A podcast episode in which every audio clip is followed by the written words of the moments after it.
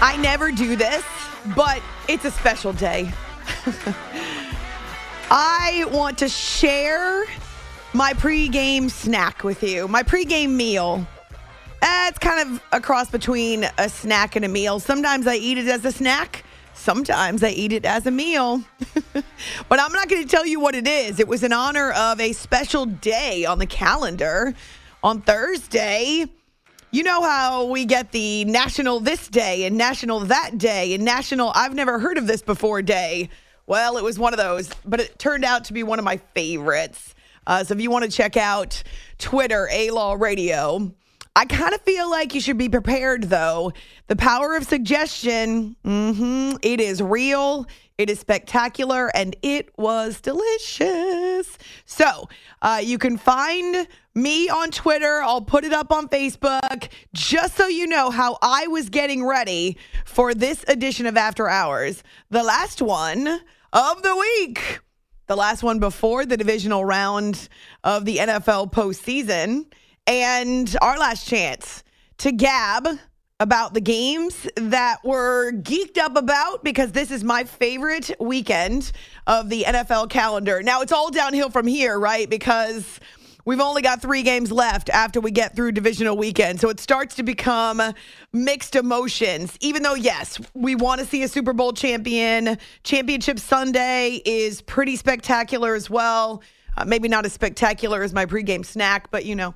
Uh, and so there's a lot to be excited about. We're full of great anticipation. At the same time, it also means it's coming to an end. But I got to say, if you're paying attention to what's happening around the NFL, away from the playoffs, it is wild. I'm not sure I've ever covered an NFL season in which so many coordinators were fired. Roughly a third of the NFL teams are looking for offensive coordinators. I am I'm almost speechless except what comes to mind is uh, about halfway through the season. It was probably a midway point thing actually. I remember seeing the graphics about how the the scoring was down to its lowest totals per game in in decades. And there were fewer passing yards per game than there had been in some kind of crazy long stretch and that rushing yards were up. And all season long, we've been talking to you about teams leaning more and more toward ball control by rushing the ball. 20, 20 snaps, 20 plays in a scoring drive, even for a field goal, is no longer unheard of. Seems to take place once a weekend now. More ball control, more running the ball yes, we had guys like Patrick Mahomes and Tom Brady and other quarterbacks rack up buku yards through the air. But the trend in the league was away from passing, which meant fewer points. Is that what's costing OCs their jobs? Man, I guess the good news is that if you're an offensive coordinator and you're looking for a gig, there are plenty available. We'll go over the latest in the NFL coaching carousel. Certainly takes a back seat to these four games we've got coming up this weekend. Love to hear from you. Can't wait to talk about these games with you. So, our phone number 855-212-4227. That's 855-212-4CBS. Before this half hour is up, our game of the week poll because we only have two of these left. so we're looking for you to pick the game of the week that you are most geeked up about. We had a whole conversation earlier this week. Actually, it was it was on social about the fact that I still say geeked up, and it means that I'm so unbelievably uncool, and yet I I just I can only do me. I can't do anything else. So yes, geeked up. What is the after hours game of the week in your not so humble opinion. Twitter, Facebook, that's where you can connect with us. We've had so much traffic this week on our social media. It's fairly nutso. It's hectic, it's chaotic, it's nuts, it's wild, it's all consuming. And yet, this has got to be one of the best months of the year if not the number one month of the year, if you are really into sports radio and into, well, the, the, the nuts and bolts like I am. I know not many people get really excited about the business of radio, but I do. And this month, oh yeah, we live for this. But there's got to be a pregame snack, and you need to see mine. It's so pretty. My snack is so pretty. I almost didn't want to eat it Actually, that's not even true. I had a hard time waiting long enough to arrange the photo. that's how badly I wanted to eat it. And yes, I will I will put it up on Facebook when we have an opportunity. Okay, so we're going to dive into not just the coaching carousel, the latest with the Lamar Jackson. Uh, we got a, a lot of comments, a lot of I would say revealing opinions and Hmm, how else do I want to opinions and kind of a behind the scenes peek of what's what's driving the process with Lamar Jackson and why the Ravens are confident. And yet they also agree to part ways with their offensive coordinator. so, we're going to hear from the Ravens Brain Trust because they went through their exit interviews a lot about Lamar. No actual Lamar, but a lot about Lamar Jackson. And then the games themselves. We're really excited to travel to Kansas City. I feel like this is very strange. I don't know how you can overlook a team that's gone to four straight conference championships and has made two Super Bowl appearances with a ring and yet the Chiefs appear to be flying under the radar. Are the Chiefs boring? Have we gotten to the point where the Chiefs are boring? You know what I say? Winning is not boring. But at 14 and 3, with yet another division title and top seed, hosting a game this weekend against the Jacksonville Jaguars, it seems to be a whole hum sort of attitude against the Kansas City Chiefs. I like fresh blood as much as anyone. And I'm all about the upsets because they're great storylines. But I'm not sure anybody should be overlooking Kansas City. So we're going to talk to Cody Tapp, who is with our affiliate in KC, 610 Sports Radio. I'll ask him that question. Certainly in Kansas City, the Chiefs are not overlooked, neglected. Poor Chiefs. but why is that, in his opinion? Also, for some reason, I had basketball on my screen in one of the two uh, on one of the two TVs here in my main studio at CBS Sports Radio headquarters, and now we're getting Nick at Nite instead.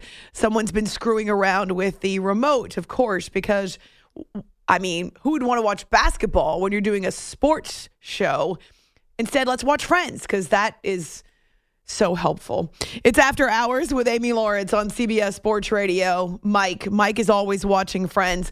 Uh, I did watch the basketball game between the, the Warriors and the Celtics, so that isn't something I need to see again. It's just that Friends is very distracting. this is a rematch of the NBA Finals. Two teams are completely different and yet oh so competitive, a lot of fun. We will start with a scintillating Steph moment right before the break in Boston. Tatum will get it with three. Tatum with two. Stripped by Curry. Curry the steal from half court. Good if it goes. Got it! He hit it from half court. Number 30 doing that number 30 magic. And he stole the ball on half court and then buried the shot. Tim, they have a one point lead, and that is the shot of the season thus far. Curry! That's Tim Roye and Jim Barnett in Boston. This is so Steph. It was such a cool moment to see live. Nothing like a poke steal off the hottest player in the league. And then this shot at the buzzer, which actually was beyond half court by six or seven steps. And that's how the Warriors grabbed the lead on the road in Boston. And it was it's actually got a huge ovation from the crowd too, like a roar. Because, Curry! because it's Steph and and we're dazzled by Steph Curry. So all right, Steph Curry, we see you and and he had one of his fun shimmy celebrations and you know all the fun. All the fun and games. It's all If fun you and can games. shimmy on somebody else, you got to be all right getting shimmied on. Yeah, it's all fun and games until someone loses an eye. Thankfully, that did not happen in Boston on Thursday night. This was, uh, uh, as I say, a game in which the Warriors, as much as they're not the team that the Celtics are this season, their body of work is nowhere near as impressive. And we have heard cajoling, we've heard frustration from Steve Kerr, from the others. They've been without Steph, uh, they've got other guys on and off the court. It's a lot of different Warriors who are trying to raise their level of play to a championship standard around the core. They're below 500 for heaven's sakes. Now, I wouldn't count them out if I were you, but this was a game in which it felt like a playoff atmosphere. Uh, it was a game in which the core group of Warriors is still just as good as the core group for the Celtics. Andrew Wiggins, Jordan Poole, Klay Thompson, Steph Curry, and Draymond Green. Those five essentially powered them to the title over Boston a few months ago. A few months ago. I guess it was nine, eight or nine months ago now. But in Boston, with the best team in the league, even facing what was a double figure deficit for part of that second half, the Celtics find a way. Joe Mazzulla is not calling timeout. Celtics down 106 103. 22 seconds to go. Smart finds Jaylen. He's open. Right side three. Tie game! Wow. For 47 minutes, it's been a nightmare for Jaylen Brown, but he ties it. That's Sean Grande and Cedric Maxwell on Celtics radio. Yeah, lots of intensity. They kept working, and Jaylen didn't have eye popping numbers 16 points, nine rebounds, but it was his first game back from the adductor strain. He'd been out for a week or so, trying to get back into the flow. Uh, yeah, the, the Celtics were down by 11 in the second half, but they are a team that's, and they've been this way for their core. Jaylen, Jayson Tatum, Marcus Smart, now Al Horford uh, is in the mix again. And so this group also knows how to come back. They know how to fight and scratch and claw. Their hearts and smarts is what I say about this Celtics group. And even with the coaching change going to Joe Mazzulla right before training camp when Ime Udoka was suspended, this is the same spirited group uh, that surprised a lot of people by getting to the NBA Finals a year ago. So they're able to force overtime, and in the OT, ah, they're just a little bit deeper, a little bit tougher. Jaylen, free throw line, kicks in the corner. Al, open three. Got it! Sit him in the corner. Oh, man, River. Celtics by four. Minute 55 to go in the overtime. Shot clock at nine. Possession teetering on the break. Tatum going to shoot a three and drill it. Man, give me a sandwich, somebody. Oh. Celtics by seven. 124 to go in the overtime. Headlines getting rewritten as we speak. Golden State is to go the length of the floor. Down by three with three seconds to go. Inbound. Poole. Half court. It's in the air. It's wide left. Off the glass, and the ball game is over. Grande and Max on Celtics radio. Yeah, the Warriors were able to get a late three, uh, and this is a team. You know, is very resilient of everything they've been through. They are always up for this stage. And I love that about the Warriors. They enjoy it. They enjoy being in the spotlight. They enjoy being on the stage. Uh, they really do enjoy the process uh, when they're playing from behind or when they're not the team that is being hunted or they're the dominant team. And and I would still say teams get up to face the Warriors, but this is not the championship caliber that we saw from them at the end of last season. But I kind of feel like because this group has been together, the core group has been together for so long with Steve Kerr, that They like the new challenge. It's something new. Remember how much they talked about appreciating the process uh, last season when everybody was finally getting healthy, Klay was returning, and they were able to make it to the NBA Finals. It was a surprise for the Warriors last season, too. Uh, as much as they've got some of the best players in the league, it took an entire season for them to be ready to win a title. And I think because of everything they've been through, they don't mind a little higher degree of difficulty or when the deck is stacked against them, so to speak. And they've got work to do. Very terrible team away from home. They have dug themselves this crazy hole in road games. In fact, they're 5 and 18 away from the Chase Center. So you think about their 23 losses, the 23rd coming in Boston a few hours ago. 18 of those have come on the road.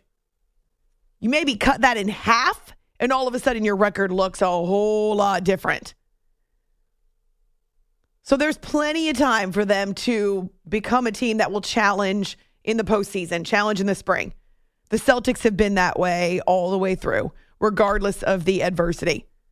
It was a fun game. I hope you enjoyed it. If you didn't, they're going to re air it on TNT, though right now I've lost my TNT and I'm getting Nick at night. But still, don't let that stop you from finding it. Joe Mazzulla, he's got a front row seat to these Celtics just felt like a high level basketball game with two really, really good teams, um, you know, throwing haymakers at each other.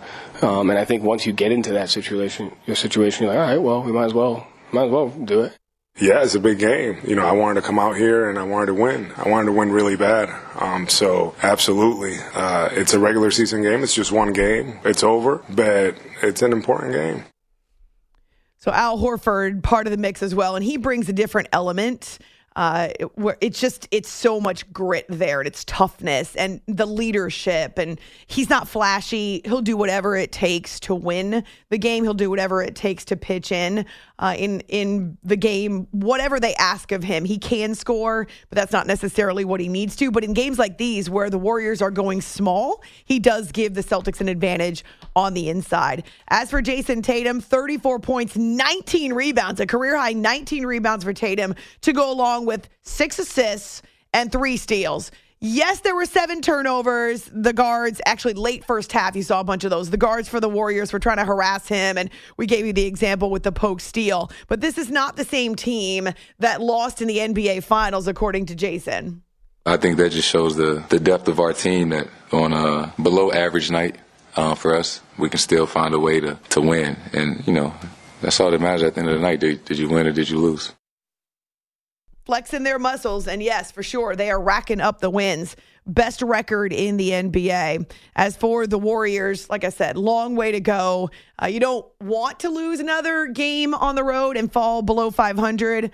Uh, but if you know anything, it's to not count out the Warriors. All in all, I love the, the level of competition, the way the guys played together. You know, we, we looked like what we are, which is a championship team, but we didn't close the game, and um, better now than in the playoffs. In the case of Steph, Draymond, Klay, you've been at it for a decade, you know, playing deep into the playoffs. It's not easy, but I have no doubt we've got enough, and those guys know how to get it done. Now, see, it's big picture perspective, which is what I was talking about. The Warriors don't love being below 500. They've put themselves in a, a position where they need to climb. You can still climb, uh, but it's also not something that they're afraid of. There's no fear or intimidation here. No, oh crap, we're not as good as last year. Nah, they have been through almost everything you can possibly imagine. They've been the top the top of the top. Remember they set a record for most regular season wins. They've been the best on the planet and they've been the worst in the NBA. Remember during the COVID year, they lost Klay. Kevin Durant departed. They, they had the worst record in the league going into the, actually, they didn't even go into the bubble, but that season they had the worst record in the league. Then they had another year in which Steph was out for four months. Klay had a second big injury and was still not there. Draymond was missing a lot of time. Two years. The Warriors team almost disappeared from view, only to rise from the ashes like a phoenix. Not Phoenix the city, but you know, Phoenix the bird. The mythical bird. It's a mythical bird, right? Not a real bird. Don't Google it. so big game for the Boston Celtics and for the Warriors, of course. Fun night for the NBA. Uh, did you have any idea that the league was sending two teams to Paris? Oh, Paris. So we'll get to that at some point as well. We are off and running. We'll have your poll up, the game of the week poll uber fast because that's what we do around here. Also, the pregame snack. When is the pregame snack more like a meal? Well, tonight. Uh, so check that out on Twitter, A Law Radio, and then also on our Facebook page. I'll put it up very quickly. Full service operation around here. This is going to be fun. Last show of the week. Thanks for hanging out with us after hours with Amy Lawrence, CBS Sports Radio. You are listening to the After Hours Podcast.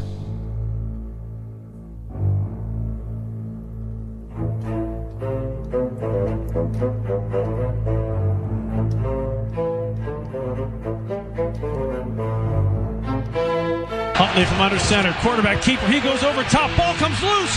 It's recovered on a fumble. Sam Hubbard has it. He's sprinting in the other direction. No whistle or flag.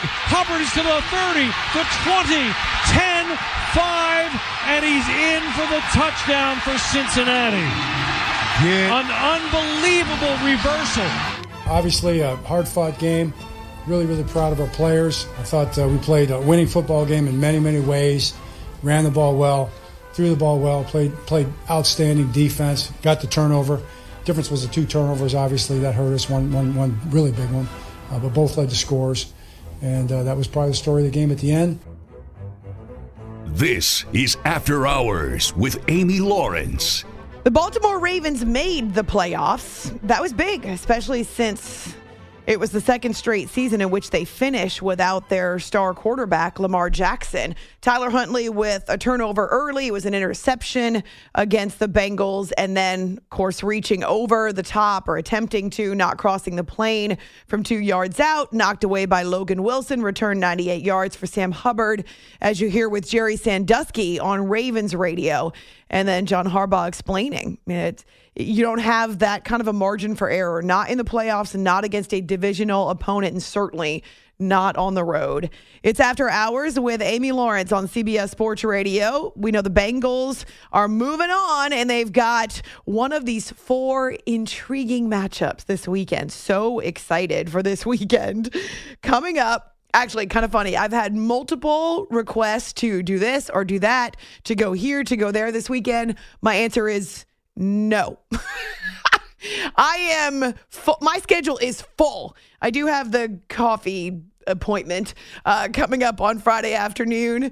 Uh, and I also am going to visit, well, one of my favorite places in New York City on Saturday morning. So that'll give me a little bit of social time, a little bit of personal time. But once football starts, that's it, all in. So Saturday afternoon and evening, Sunday afternoon and evening, we've put our poll up. What is the game of the week for the divisional round? So now check it out on Twitter, After Hours CBS, or on my Twitter and on our Facebook page as well. Can't wait to hear what you come up with. I actually don't know which game is going to win. Most weekends, I have a pretty good beat on it, and then I vote for the opposite just because I like to be a contrarian. I have no idea which game you all are going to pick. I was surprised to find out that Giants Vikings was the most viewed playoff game last weekend, followed closely by Cowboys and Buccaneers, and then Bills and Dolphins. I don't know about this. Giants Eagles is an awesome rivalry and it's under the lights and it's two very passionate fan bases, but it's also a Saturday night and those games don't generally rate the highest. Bengals Bills, maybe because of everything that happened with Damar Hamlin. Uh, and now, of course, uh, Damar is expected to be at the stadium. Uh, so that's going to be awesome if if he's able to be with his teammates. That's a Sunday afternoon, that prime time win, or not prime time, but prime time for the NFL. That Sunday afternoon choice time, I should say, for the NFL. But Cowboys 49ers, humongous. So I don't know which one you will choose as the game of the week because I don't even know which one I will choose as the game of the week. As for the Ravens, now the focus turns to not just finding a new offensive coordinator because Greg Roman agreed or mutual mutually agreed to part ways with the Ravens. I would say not as mutual as they would like you to think. But there was a lot of pressure on him. even internally. So people who played with the Ravens or work with the Ravens, and then obviously the fans making him the object of their ire. But without your star quarterback, it's challenging to win, to keep moving forward, to maintain your momentum, to keep up the offensive production. A lot of that dropped off, obviously, when the Ravens lost Lamar. So now they got to figure out what to do with the quarterback spot. And there's been a ton of talk about them trading Lamar and not wanting to invest the amount of money it will take to sign a top flight quarterback. Now, Lamar believes that he's worthy of a contract similar to, say, Deshaun Watson. He wants a fully guaranteed deal. And that has been the reported hangup. So the general manager, Eric DeCosta, answering questions on uh, Thursday about his confidence and about how they get a deal done with Lamar. Well, it certainly takes two to tango, but uh, I think Lamar and I have a great relationship. I think we communicate uh, quite often. Uh, we spent some time together today, as a matter of fact. Uh, we've spoken throughout the season multiple times, and you know these negotiations, Jamison, they all happen differently. You know, um, Jamison. Ronnie Stanley's contract took about a year and a half. Um, Mark Andrews' contract took probably three or four days. You know, we did Roquan's contract over the span of six days, over the course of one month, basically, is what we did. So they happen in different ways. Um, I wouldn't characterize the percentages of getting any deal done or how long it's going to take, except to say that we'll communicate effectively, we'll be as fair as we can be, and we'll try to hammer out a deal, and hopefully we can get to that point. He sounds confident. He's got a process not freaking out, at least not publicly, because some of these deals do take time. We know that to be sure. Have they considered a trade, though? Ha- uh, they haven't gotten to an impasse at this point, but is it an option if they don't get a deal done and it becomes a hindrance to them moving forward? You know, that's something that we're not going to talk about at this point. And our focus right now is really to get a long term deal done. That's our singular focus at this point. It's going to take some time, it's going to take some effort, it's going to take great communication, give and take, but I'm confident that we'll be on the right path to get that done. Lamar Jackson is our quarterback. I mean, he's been our quarterback. Everything we've done in terms of building our offense and building our team, uh, how we think in terms of people and put people around him, is based on this incredible young man and his talent, his ability, and his competitiveness. You know, and the things about Lamar that to me stands out, he's an incredible competitor. I mean, Lamar Jackson, all he wants to do is win. Both Eric DeCosta and John Harbaugh indicated that they had spoken with Lamar on Thursday. I'm assuming that's because, well, he's probably still getting treatment too on his ankle, but also because it was the day where they clean out their lockers and, and people speak. I didn't see any quotes from Lamar. I didn't see any audio with Lamar. You're not required to speak when you're injured, although you can imagine that he has a lot to say, kind of feeling like at least if you if you judge by his cryptic tweets, uh, the the fact that he wasn't with the team in Cincinnati for the game last weekend, it seems as though there's some friction. Maybe not animosity. Maybe we haven't gotten to that point yet, but there's definitely some hurt feelings or emotions that are now part of the process. And yet DeCosta doesn't seem to blink. I truly believe Lamar wants to finish his career in Baltimore. I, I just believe that in my conversations with him and just watching him and talking with him and communicating. I think John feels that way too. So all of those things kind of work together for me that tell me that we still have a chance and you know that I should be as optimistic as possible. I've loved Lamar. Eric loves Lamar, and uh, it's not going to change in the future. So, you know, I don't know anything about the details of the whole thing, but I know one thing. I'm like all the fans out there and everybody else. You know, I'll have my fingers crossed and my toes crossed, and I'll be saying prayers. and I'm, I have every faith that it's going to get done, and and uh, and we've got the best people in the world doing it. Eric DeCosta and John Harbaugh saying all the right things. Well, okay, then. So why let Greg Roman go? He was responsible in many ways for unlocking the potential of Lamar, for redesigning the offense around Lamar Jackson. He won an NFL MVP. He set incredible records here and there. If they want to keep their offense that they want to keep their offense that is designed around Lamar and they want to bring him back for the long term, potentially for his entire career, then why get rid of the offensive coordinator that made it possible and made it productive? We'll attempt to answer that question coming up. And I'm not sure if you know this, but about a third of the teams in the NFL need new offensive coordinators. What is happening right now?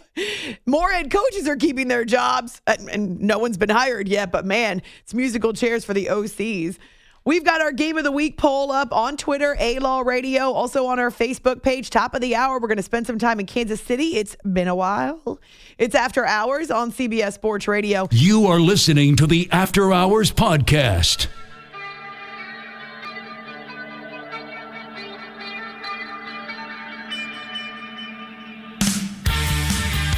Jackson will keep it on the read option. Jukes a man, stumbles at the one, dives in for the touchdown. Lamar Jackson extends the Ravens' lead with the first rushing touchdown and the first touchdown of the game. This is After Hours with Amy Lawrence. Once again, Gerry Sandusky on Ravens Radio. It's this strange dichotomy in the NFL this time of the year. You've got but eight teams left with a shot at a Super Bowl, so a one in eight chance. And three of them are from the NFC Beast, which is kind of cool. New storylines abound. Maybe that's why Kansas City's not getting as much attention because eh, same old, same old. Uh, we're going to talk much more about playoffs as we head through the bulk of the show, but want to talk a little bit about the other weird developments in the NFL. Uh, obviously, all the other teams, those who are limited eliminated are onto the business of football. And more than seeing head coaching jobs filled, which I expected we'd have a couple filled by now. I get that the top candidates, the hot candidates, the ones that everyone is talking about, right? The trending candidates, if you will. I get that many of those guys are still working DeMeco Ryans, the defensive coordinator for the San Francisco 49ers. Uh, Dan Quinn, the defensive coordinator for the Dallas Cowboys.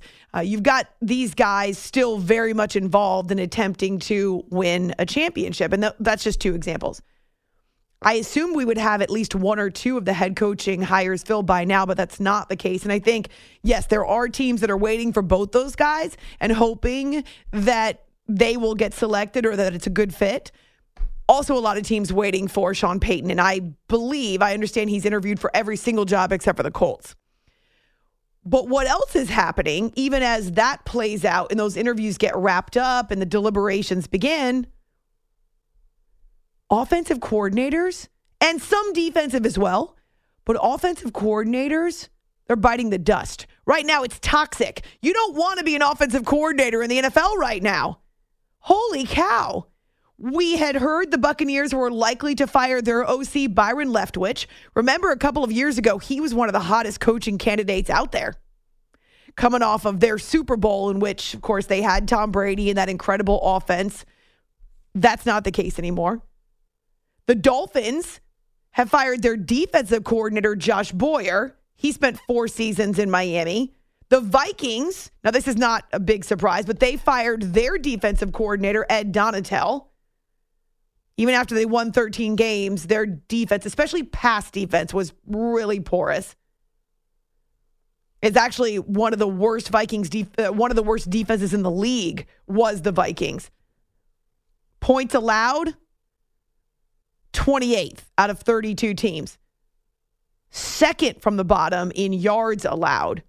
And the Giants were the last straw for Ed Donatell, the way they were able to uh, rack up 31 points and over 430 yards. So the Vikings and the Dolphins make defensive coordinator moves. Meanwhile, the Buccaneers and the Rams and the Chargers, they're making offensive moves, the Ravens included. And the terminology for this is that Greg Roman has decided to step down. They've agreed to part ways. He's agreed to resign. But I'm wondering if you're so all in on Lamar Jackson, which is very clear the Ravens are with Eric DeCosta, John Harbaugh speaking on Thursday, why allow Greg Roman to walk? Ryan Leaf, former NFL QB, is actually much more impressive as an analyst and a podcast and talk show host now. We've had him on the show multiple times. He's got the Straight Line podcast, and he believes this will be a spark for Baltimore. This is a, a compliment as well as maybe a, a, a backhanded compliment to Greg Roman, is that he is one of the most genius offensive coordinators when it comes to the running game aspect of things. What they were able to do in Lamar Jackson's first few years here in the NFL and how they ran the football has been is unparalleled. Unfortunately, free agent wide receivers and wide receivers, elite wide receivers, um, don't catch a lot of balls in this offense, and therefore Baltimore was not an interesting place for them to land.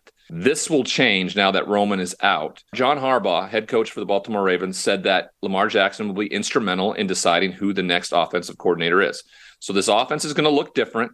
Hopefully, they'll be able to attract some more elite wide receivers to help out Lamar Jackson. But he also stated that 200% Lamar Jackson will be playing for the Ravens moving forward. Okay, so again, the brain trust for the Ravens is really confident that Lamar stays there. Now they do have the option of the franchise tag, uh, should he balk at whatever latest contract offer they come up with. But these two guys seem to be projecting optimism, prayers for John Harbaugh. If Lamar Jackson is to be the man, and they're going to they're going to continue to hitch their wagon to his star. Now let's hope the star becomes uh, not one of those imploding stars, but instead he can actually be healthy and start to to get back into the flow. They want to become more of a passing offense. And so, in the opinion of Ryan Leaf on the Straight Line podcast, this is a compliment to Greg Roman because they need to get away from that run first and heavy run. It wasn't that long ago. I remember John Harbaugh saying to us, This is what we do well. We're going to continue to do what works for us we don't need to pass the ball because we can gash teams with the run. He didn't use gash, but that was essentially the the meaning. Ryan's point, and I've heard this from other people around the NFL as well, and I do think it's true. I even said it on last night's show. As we get set for another off season, wide receivers are earning more and more money. We already know that wide receiver was a weakness for the Ravens this year. They didn't have any wide receivers with more than two years of experience in the league. So Mark Andrews was the go to. Not that that's bad. He's amazing at what he does, but you need guys who can stretch the field. You need other options besides Lamar and Mark Andrews in order to lure top flight wide receivers like Christian Kirk Remember, he was the first big domino to drop, and people were freaking out over the money he got in Jacksonville. So funny. He's actually turned into a great option for Trevor Lawrence. They're kind of grown up together. But it wasn't just him. AJ Brown, Tyreek Hill, and uh, da da da da da. There's so many different guys that got big deals. Cooper Kupp got a huge deal. We saw so much movement at that position. If that continues in the 23 off season. The Ravens are going to be on the outside looking in unless they have an offensive coordinator who is committed to reestablishing the pass. Maybe you don't go balanced. Maybe that's not what you do. But I I understand where Ryan's coming from. Put yourself in the shoes of a wide receiver in the NFL right now. Would you want to go to Baltimore? Would that be a destination? If if you want to catch the ball, would that be a destination where you feel like your career will catch catch a major boost? Where you feel like you'll be a, there'll be a lot of people who are looking at you for what you're able to accomplish on the field, or do you believe that you'll end up kind of being a an appetizer, an odor every now and then? You'll get a ball thrown to you, but you're not the main course. So I don't know if Greg Roman takes it as a compliment but I do know that we've seen their offensive numbers decline. Now, that is not all on Greg Roman. That is not fair to say. He's definitely been the one most have pointed fingers at and said he's to blame. Honestly, if your star quarterback is injured, and I'd have to go back and look at how many games he missed at the end of last season, but this year you're talking about six weeks to the point where he never really was a viable option as much as they wanted to pretend like he was. If you don't have your starting quarterback, pretty much every team see a decline in offense. Every team sees a decline in production. I don't necessarily believe it's all on Greg Roman. Now, there was a lot of grousing about his play calling, his usage. It got stale, it got old. Teams know what to do against the Ravens offensively because they were so one dimensional. So, that part I understand. But to blame Greg Roman for the fact that their numbers are so far down and he's the only reason why. They were at 20.6 points per game in 2022, which is 19th in the league. It's not the worst ever. They still made the playoffs. But there wasn't a complementary pass game. All right, so there's got to be more of an emphasis on that. And yes, Lamar can throw the ball. He definitely can. Kind of feel like you need to do it a little more often to, to stay in a rhythm. Also, a lot of question marks about the red zone. So there's those two elements. But I think it's fairly obvious, though, that what they want to do is be able to attract some bigger name wide receivers because that's such a high profile, high marquee position on the field. Not just free agents, but think about the number of rookies, brand new wide receivers that we've seen burst onto the scene in the last several years. More and more teams are investing in that position. More and more they want depth at that position. So this is a change moving forward, except Lamar is still your centerpiece. And according to, I guess it was it was it was Ryan Leaf. Lamar's expected to have a say in who the next OC is. Oh man, you better hope this works out. You're you're putting all your eggs in Lamar's purple basket. Coming up next, the Kansas City Chiefs back in action. It's after hours CBS Sports Radio.